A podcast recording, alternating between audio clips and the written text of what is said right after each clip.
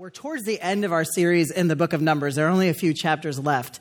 And where we are in the narrative is that um, Israel has gotten uh, almost entirely through the wilderness. They are on the verge of being able to cross into the promised land, and they're making preparations as a community uh, for before they enter that land. So today we're going to actually cover um, this section where there are a lot of rules laid out uh, about sacrifices and vows. Pastor Kevin talked about the sacrifices in chapters 28 and 29 last week. We'll be doing the vows in chapter 30 this week.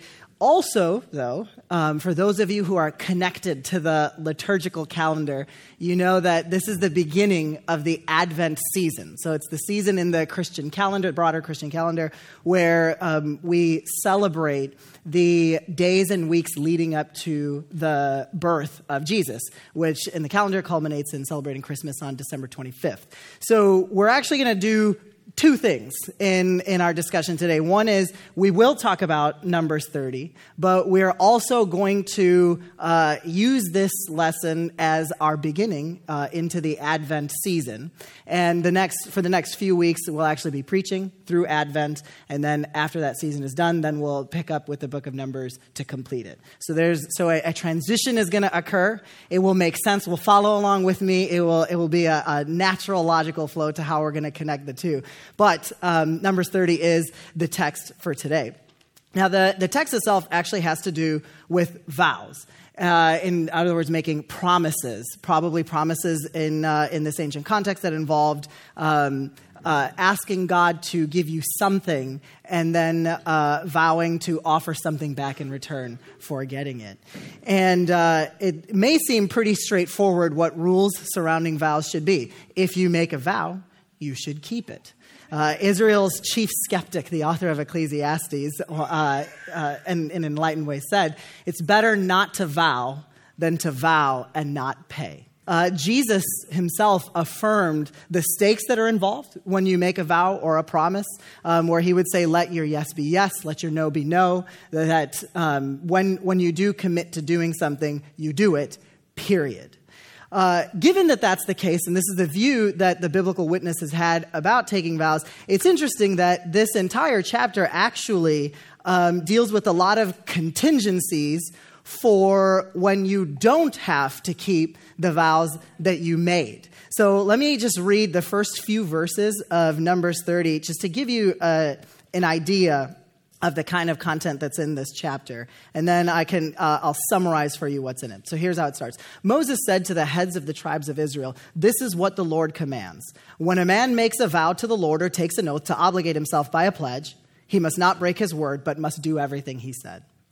When a young woman still living in her father's household makes a vow to the Lord or ob- obligates herself by a pledge, and her father hears about her vow or pledge but says nothing to her, then all her vows and every pledge by which she obligated herself will stand. But if her father forbids her when he hears about it, none of her vows or the pledges by which she obligated herself will stand. The Lord will release her because her father has forbidden her. There, it goes on like that in various scenarios. So the gist of Numbers 30 goes with if a man makes a vow, he's got to keep it. If a daughter or a wife makes a vow, and her dad or her husband doesn't speak up when the vow is made, she's got to keep it. And if the wife ultimately breaks her vow, uh, her husband is responsible.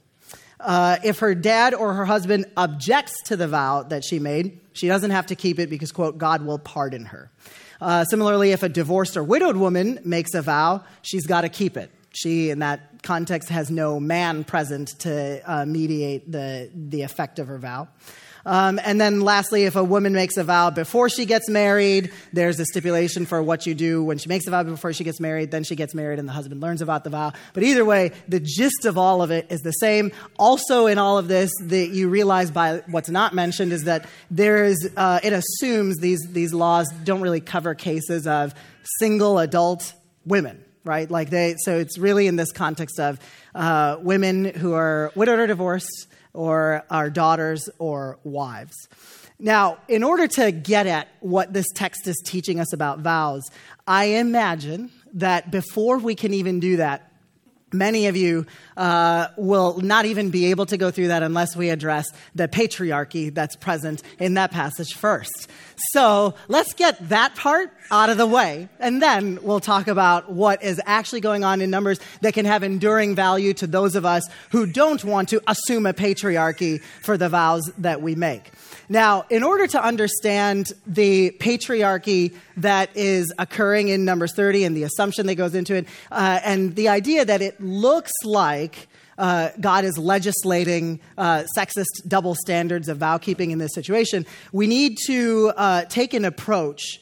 Uh, that is often called by theologians, it's a, a theology of divine accommodation and princesses. So we need to talk about these two things I will explain, you will see how the two are connected and how the latter can help us understand what's going on with the former. Namely, what we'll be talking about is how the way we think about princesses today in our cultural context and media can, uh, can have a, a helpful analogy to what we see God doing in this text that seems to affirm a kind of sexism that would have been present in that day. There are lots of uh, images that might have come to mind when you thought of princesses. Here's in particular what I have have in mind. These are, these are iconic Disney princesses. But in particular, I think the type of princess that's the most helpful for us to understand accommodation for the sake of progress is this princess. This is Princess Diana of Themyscira, aka Wonder Woman. And uh, this, uh, the, the movie that is represented here actually came out last year, and it was significant for a lot of reasons. Probably the reasons that you would have heard of it uh, is that it was the biggest domestic opening for a female director. Patty Jenkins was the director of this movie. It was the highest grossing female superhero movie ever, by far. Um, it was the highest earning superhero origin film, right? That means that it actually introduced the character and wasn't a sequel or anything like that. And I think we can objectively say it was the best uh, DC extended universe movie because please don't tell me about Batman versus Superman. Okay, that's we're not going to talk about that. So it, it also might be uh, hard to appreciate how significant these achievements that I just listed off were um, if you have a short memory span, because not long ago, when you thought about flagship female superhero movies from the DC Comics universe, this is what you'd have to deal with. This is, uh, this is uh, the greatest waste of Halle Berry's talent ever. The, this was her in the movie Catwoman. And this was not even like one of the uh, main pieces of artwork uh, that was used to promote the film. Uh, I couldn't include that, the main piece of artwork, because I think it might be uh, inappropriate for some of the, the people in our audience today. The, the reality is, is that in terms of um, in, in terms of how we think about female superheroes, um, we've actually come a long way. And Wonder Woman is a great case in point for the challenges that go with trying to. Um, uh, trying to push for equality within a patriarchal context. So, let me uh, give you a little bit of history on some of the controversies surrounding Wonder Woman to help you get an idea of where I'm going. So this was from the uh, the early 1970s. Um, there is a, a generation of, of, feminists that Gloria Steinem was the leader of in the 60s and 70s, and um, this was uh, the, a magazine called Ms. and it was a, in, uh, a flagship magazine of the feminist movement. And it's an, an inaugural issue. Wonder Woman was on the cover. She was seen then like presented as somebody who stood for female empowerment uh, and a lot of the ideals of feminism. So for a long time, she carried this positive connotation that that uh, seemed to push for equality.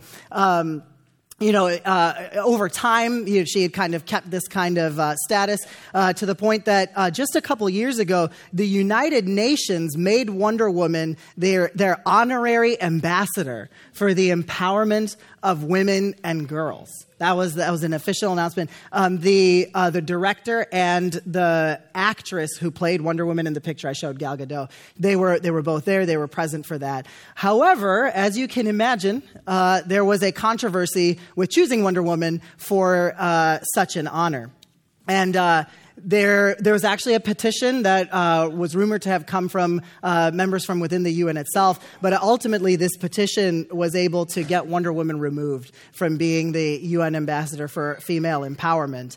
Um, and there was a lot of criticism. So, part of the uh, one of the voices of the criticism uh, was that it's alarming that the United Nations would consider using a character with an overtly sexualized image at a time when the headline news in the United States and the world is the objectification of women and girls the petition's authors wrote. And then they uh, went on to describe Wonder Woman as a shimmery, thigh baring bodysuit with an American flag motif and knee high boots.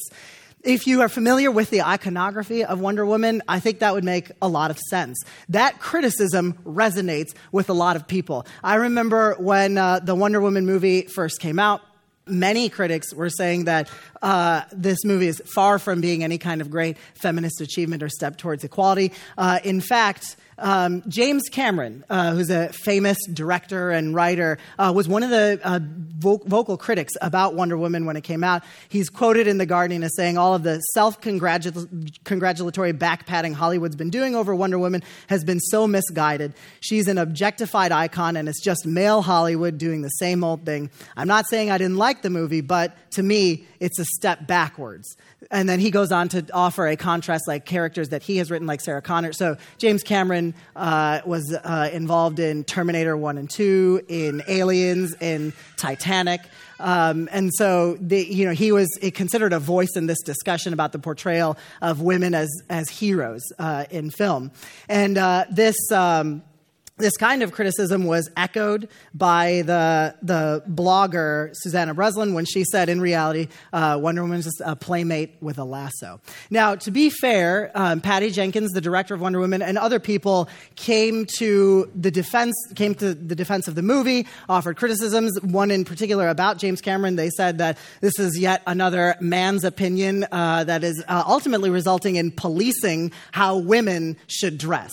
And I get it. I that that that criticism also resonates with a lot of people. And there were a lot of people uh, pointing out that uh, Wonder Woman can be empowering in a very, what's called a third wave feminist kind of way that takes this approach of women can do anything and they can be multiple things at the same time. They can be both powerful and strong and at the same time express their sexuality if they want to and use their sexuality if they want to. This is a debate within feminism, within groups of people who want equality for women and who want what's best for both sexes, it struggled to come to an agreement in how to approach this one character in this movie. Uh, Gloria Steinem, who I just mentioned earlier, the one who launched the, the uh, flagship magazine half a century ago, um, commented on uh, this Wonder Woman movie by kind of uh, striking somewhat of, of a middle ground and saying, um, uh, she said, I know some women were disappointed by all the makeup, and makeup, she means like every, by all of the overt sexualization of Wonder Woman. She said, but maybe I'm desperate. I was just happy that the Amazons had wild hair. So this is her offering a concession in this context to say, basically, it's saying, baby steps, people. That's what you, we have to learn to appreciate. Now, when, uh, when I first read this criticism, I followed this whole debate all the way through for many reasons. It converged on several aspects of my own life that, that I, am very interested in, not just comics, but also uh, women's roles and, and all of that. I actually, I remember when I first read this, her comment, I thought that was weak. I thought that she was making a concession that, they, that she shouldn't have. Why is she so desperate? Why, do, why can't we have higher standards for ourselves uh, that promote uh, the kind of vision of a superhero that we would want? But she's doing this kind of this, this approach of, you know, meeting people where they're at within a patriarchal culture and appreciating little steps forward.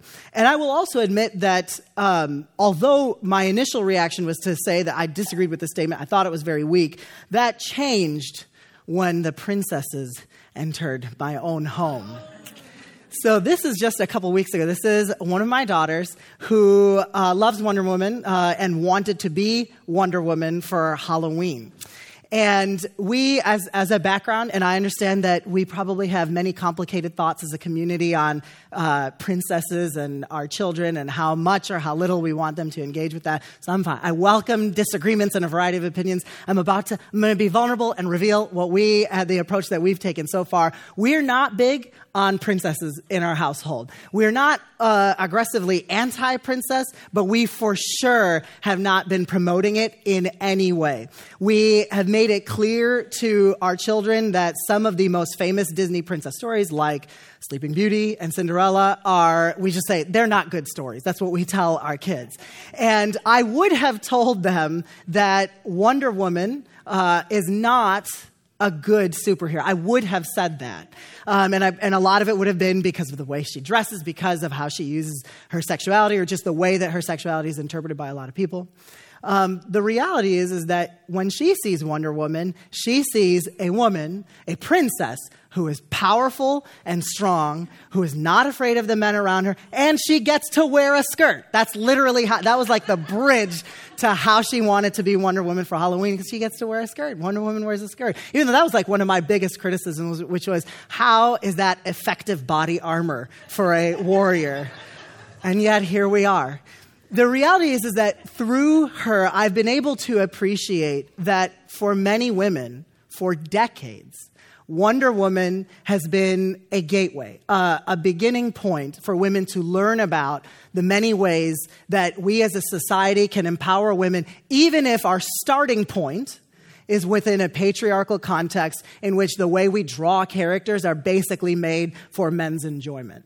So I've come to appreciate that there is value in meeting people where they're at and pushing them forward when it comes to when it comes to gender equality. And I do think that that we're not far from even a gold standard in how women are portrayed in superhero movies because we've already, I believe, have met the, the gold standard. This is Princess Shuri. For those of you who are familiar with the story, the Black Panther, she is uh, in, uh, in, in the world of Black Panther, the fictional um, country of Wakanda in Central Africa is this global superpower in technology. Uh, and she is, as a teenager, the chief scientist of Wakanda. She has developed all of the, the technology and weaponry that exists in the world. She made Black Panther's costume. She is Black Panther's younger sister, uh, and she is, she is the princess of Wakanda. And actually, in the comics, she eventually becomes Black Panther herself. She becomes the queen of Wakanda. And she's a character who, although she is beautiful, her beauty has literally nothing to do with the storylines that have been developed about her. If you've seen the Black Panther movie, you will realize that as well. To get to Shuri, like a character like her that exists, I've come to think that we probably needed interim characters like Wonder Woman to bridge the gap and move us forward. And I do think that there's value in acknowledging that, hey, there is there's enormous uh, intelligence and wisdom that goes into meeting people where they're at within a patriarchal system and ultimately getting us to this. And for those of you who are actually able to follow who owns what in the comic book world because disney owns marvel which produces black panther she is a disney princess. She is our gold standard of a disney princess. And that's in acknowledging that look, there is, there is a way to handle progress. And I really do believe that that is what is going on in the book of Numbers. I get it. I get it that looking at it today from your own vantage point, when you hear about uh, women's vows needing to be mediated by the men in their lives, their vows don't, they ultimately don't matter unless they have a husband or, or a father to approve it. I get it that from this vantage point, you can say, well, that seems really backwards. But for the time, I think you would really appreciate that it was not backwards at all. What this was doing was showing that, yes, the rules of women making vows is certainly set within a patriarchal context, but at the time it set the tone that women's vows should be taken seriously and women should make vows carefully because their promises, their commitments, their hopes mattered too. And these laws in the Torah forced husbands and fathers to acknowledge, address, and have some skin in the game when their wives or daughters made vows to God. God did not create or ordain patriarchy. This is something that we, as the teachers at Spark, have talked about on an ongoing basis. It's a discussion that begins in Genesis 1 and 2, acknowledging how God made men and women to relate to each other, and it acknowledges that patriarchy didn't set in until people made it in Genesis 3, and it's been proliferating ever since. God is desperate to use whatever God can to work within our patriarchal systems to ultimately dismantle them. The early Jesus movement, I believe, got this message. The seed that's planted in Numbers 30, the one that takes women's vows very seriously and forces men to take women's vows very seriously, blossoms but in early followers of Jesus. One I think that that highlights the significant progress that was made by followers of Jesus, standing on the traditions of the Israelites of the past, comes from the Apostle Paul uh, in his letter to the church in Corinth in 1 Corinthians. So, in this context, what, what Paul is doing is he's actually addressing uh, an argument that was made by some of the people in the, the church community in Corinth that uh, maybe that even like whether you're married or not, there's this higher standard, a higher way of being where you're above things like marriage and having sex. That was that was the context in which he was doing. And Paul, what Paul is doing is he's responding by laying down a principle of everything you do is guided by self sacrifice. It's a principle of you love somebody else and you do what's best for them. And he applies that to the context of marriage itself, even something as intimate and personal as sex. So this is what he says uh, in the context, in this context, uh, responding to that criticism. He says, the wife doesn't have authority over her own body, but the husband does. Now that probably sounds expected to you of what people would say in the culture back then. The far more revolutionary part is the next line. He says, likewise, the husband doesn't have authority over his own body, but the wife does. You may take for granted that Paul said something like this, but for him to have said this in both the Jewish and Greco Roman context that he did was nothing short of revolutionary. For all of these debates about uh, who's in charge in marriage or how gender roles should work at home, in church, or in society, it's important to call out the only time the New Testament uses the word authority, the Greek word for authority, in the context of marriage is here. It's right here. The only time it happens. And what is authority in this context? It is perfectly mutual. The vows that husbands and wives make in marriage for Paul as a follower of Jesus are both equally important. He goes on to finish saying, Don't refuse to meet each other's needs unless you both agree for a short period of time to devote yourselves to prayer. In other words, he's, uh, he's responding to this idea well, maybe uh, at different times in your life, uh, it's important to take a fast from something in order to reset. Many of us take technology fasts or social media fasts. One example of a fast that one could take to reset with God would, if they were married, to abstain from having sex with your partner. And what Paul is saying is like, hey, if you're going to do that, you need to be careful and consider your partner when you're doing something like that. That is serious. Your vow is not made in isolation. And it's both parties, the husband and the wife, who are equally responsible for upholding these vows. Now, one can argue, uh, thinking through all of this, this, then, that, okay, fine. So let's say that the patriarchal context of Numbers 30 is just assumed. It's not God's ideal, and God is working through that, uh, that context in order to push people to appreciate the autonomy and agency that women have in making promises and having dreams and hopes that, that God can fulfill. You could ask yourself, if you take away the patriarchal context, then what is the whole point of all of these contingencies of these vows in Numbers 30? I would argue that the main takeaway, the one, the, the part of this, this chapter that's enduring is not the patriarchal veneer. It's the idea that it takes a village to fulfill a vow. Fulfilling vows is a team effort. Uh, we talk about in uh, all of these ways that uh, marriage, for example, uh, as, as a vow is, is something that two people make with each other. And that is true. But uh, just like we, we have that phrase, no man is, is an island, no marriage is an island either. Um, there is something that I have come to really appreciate about if you've ever been to Anglican or Episcopalian or, or other high church weddings, where um, it's not just the, uh, the husband and wife who make the vow saying, I do there's often, if you're familiar, uh, a time where you ask the audience if they vow to support the couple that's making their vows in the presence by saying, We will. That is explicitly acknowledging that when that husband and wife make vows, they're doing it in the context of a community, of a group of people who are all in it together. Now, the idea of taking, uh, you know, it takes a village to fulfill a vow, I, I realize is probably, uh, it's a little bit painful for a lot of people in our audience today to actually appreciate. Um, because what I'm saying then is that in the context of Numbers 30, what, what uh, the author is trying to get you to, to, impress upon you is that, you know, when you make promises or vows or you have dreams that you want to fulfill and you take steps to fulfill it, you should take your spouse or your parents into consideration. It's important for your spouse or your parents or your church to have your back when you make promises. You have to negotiate your own hopes and dreams in the context of community.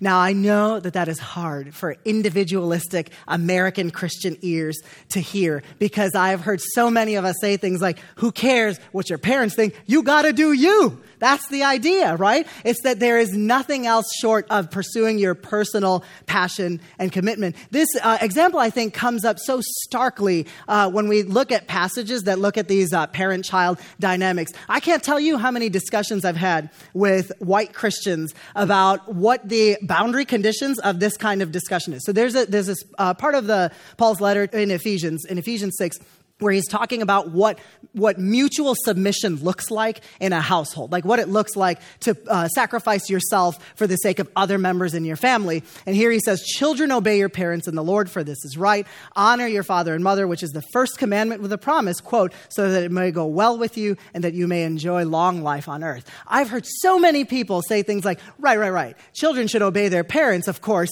until they're 18 years old. Because when the Apostle Paul wrote this, he had an asterisk in mind and he said, right, until you're 18, and then you don't have to obey your parents anymore because you don't live in their household. To a lot of Asians and, and even Asian Christians, that kind of logic makes no sense. Where on the text do you ever get this kind of rule of uh, independence, of moving out of one household means all of a sudden you're free to not consider your parents or something like that when you're making uh, important life decisions?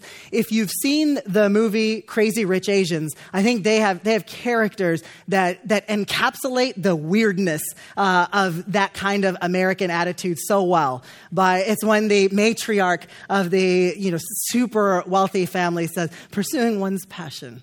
How American! Like the idea that that is like the thing that uh, that should drive you forward. Now, um, the reality is is that there, I, I am, uh, as an Asian American and uh, a child born to immigrants, I, I get the tension that comes with both of these. I think that often in a lot of Asian American contexts, um, you know, parents can actually have a kind of authoritarian uh, level of control over their children. That's not at all what I'm advocating, but I am encouraging us to be willing to uh, examine this idea that what, that whatever you do in life, even the things that you think you're doing for God, are things that you are doing for yourself by yourself, as if it doesn't have an impact on other people. Numbers 30 is forcing us to think through the fact that the vows that we make matter. The promises you make have consequences for the people around you, and the people around you have the ability to impact your ability to keep, to keep your vows. That's what accountability is, right? It's people in your community holding you to these standards of vows and promises that you make. If you want to drop out of medical school to pursue a career in art, fine. But you have to understand that your decision has, could have financial implications for other relatives in your life, right? When you tell people, uh, you know, unabashedly, like, hey, you know, if you got a calling from the Lord, Lord is telling you to do this, you got to do you. Forget the consequences. That is not an ancient Near Eastern way of thinking. That is not a communal way of thinking. That is not a collectivist way of thinking. We have to keep these things in mind. Now, realizing that vows are this powerful weapon that we can use for people to express and fulfill their hopes and dreams, I think is a good time for us to transition to one of the earliest stories that kicks off the Advent season. So, again, remember the, the Advent season is the anticipation of the birth of Jesus, the Messiah of Israel, Savior of the universe. And uh, in, in that, uh, in, in the anticipation in the beginning of the Advent season, there are many women who have hopes and dreams and make vows and have vows made in their presence. And they play a critical role in pushing the story of God forward. And I think it's important for us to acknowledge those voices right now. So now this marks our official transition into the series of Advent, which we'll be in for the next few weeks. Let's start with the mother of baby Jesus himself. We'll start with Mary.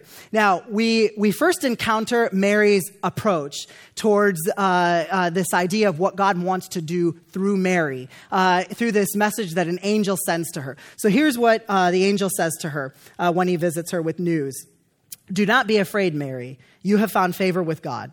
You will conceive and give birth to a son, and you are to call him Jesus.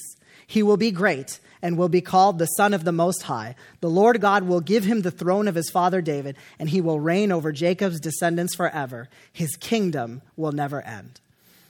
How will this be? Mary asked the angel, since I'm a virgin. The angel answered, The Holy Spirit will come on you, and the power of the Most High will overshadow you. So the Holy One to be born will be called the Son of God. Even Elizabeth, your relative, is going to have a child in her old age, and she who was said to be unable to conceive is in her sixth month. For no word from God will ever fail. That's, that's the message that the angel gives. And he ends it with, For no word from God will ever fail. That is vow language. That's saying God is making a promise and saying, you know, when God makes a promise, it is sure to happen. There is this beautiful reversal that is occurring uh, if you have Numbers 30 in the backdrop in this story right now. Numbers 30 is all about women making vows and how the men in their lives can affirm or deny their, their vow. What's happening here is God is making a vow to Mary. And God needs Mary to affirm God's vow. And that's what she does. Her response is, I am the Lord's servant. May your word to me be fulfilled. We have come full circle. God needs these women to push the story forward. And these women, with their hopes, and their expectations and their own vows were ready. They were prepared. They had been anticipating God's movement. And when the time came, they were willing to affirm God's vows as God needed.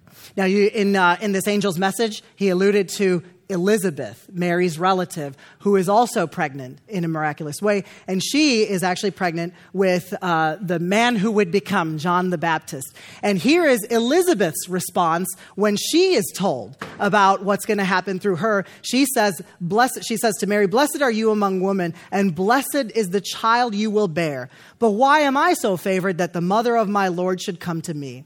As soon as the sound of your greeting reached my ears. So this is when she first meets Mary. She says, As soon as the sound of your greeting reached my ears, the baby in my womb leaped for joy. Blessed is she who has believed that the Lord would fulfill his promises to her. Elizabeth also is on the page of God has made a vow. We will affirm it. Even John the Baptist is on page. He's, he's ready. This, he leaped, leaped in his womb when Elizabeth showed up. This is the amount of teamwork that's happening in making these vows come true.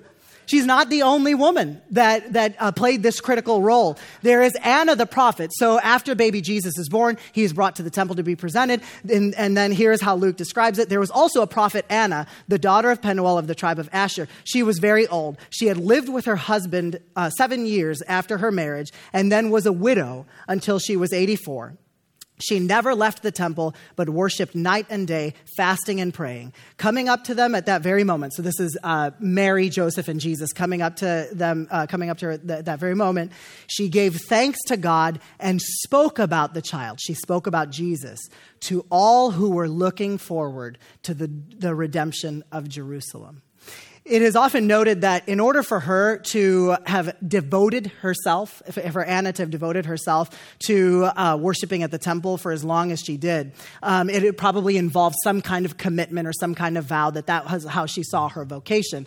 And that one of the reasons that she was able to make that kind of vow was because she had no man in her life anymore to mediate whether she was going to do that or not. She, on her own, was the one who decided in her own agency that this is what she was going to do. She was prepared for the movement of God in her midst. And when baby Jesus came to her, she became actually the first gospel preacher that we have in record in this story. She is preaching the good news about Jesus to everyone around her who will listen.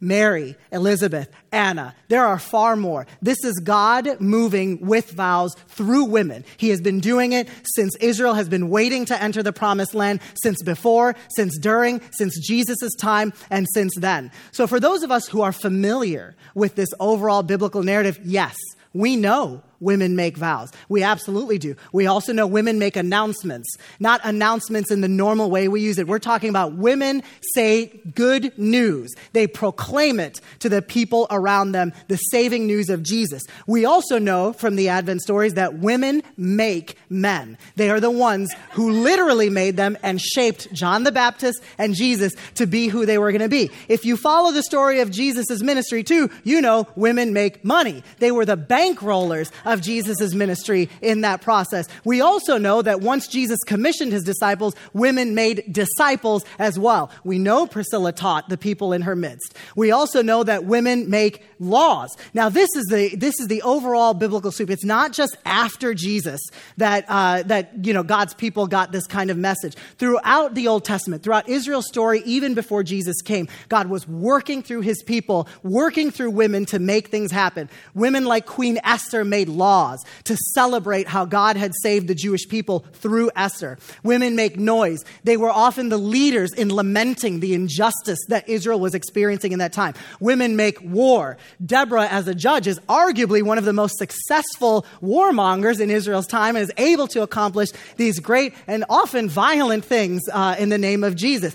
Jael, one of her soldiers, is able to, uh, well, you can read the story to see how she wins uh, the, these victories for Israel. Women make peace.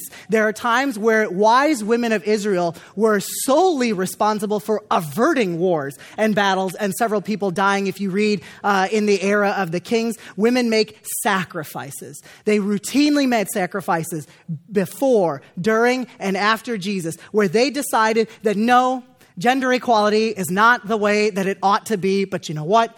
We have to work within the system we have and push people forward. So that is the witness in the Bible of all of the things that women do. And the season of Advent kicks off a celebration of a few of these things that women do in these early birth narratives of Jesus and John the Baptist. Advent is a reminder that whether it's Jesus' birth, his ministry, his resurrection, women were involved every step of the way, pushing the story forward when God needed them to. Thank God for those women and the vows that they made and the vows that they affirmed in this process. That is why we're here today. Let's pray.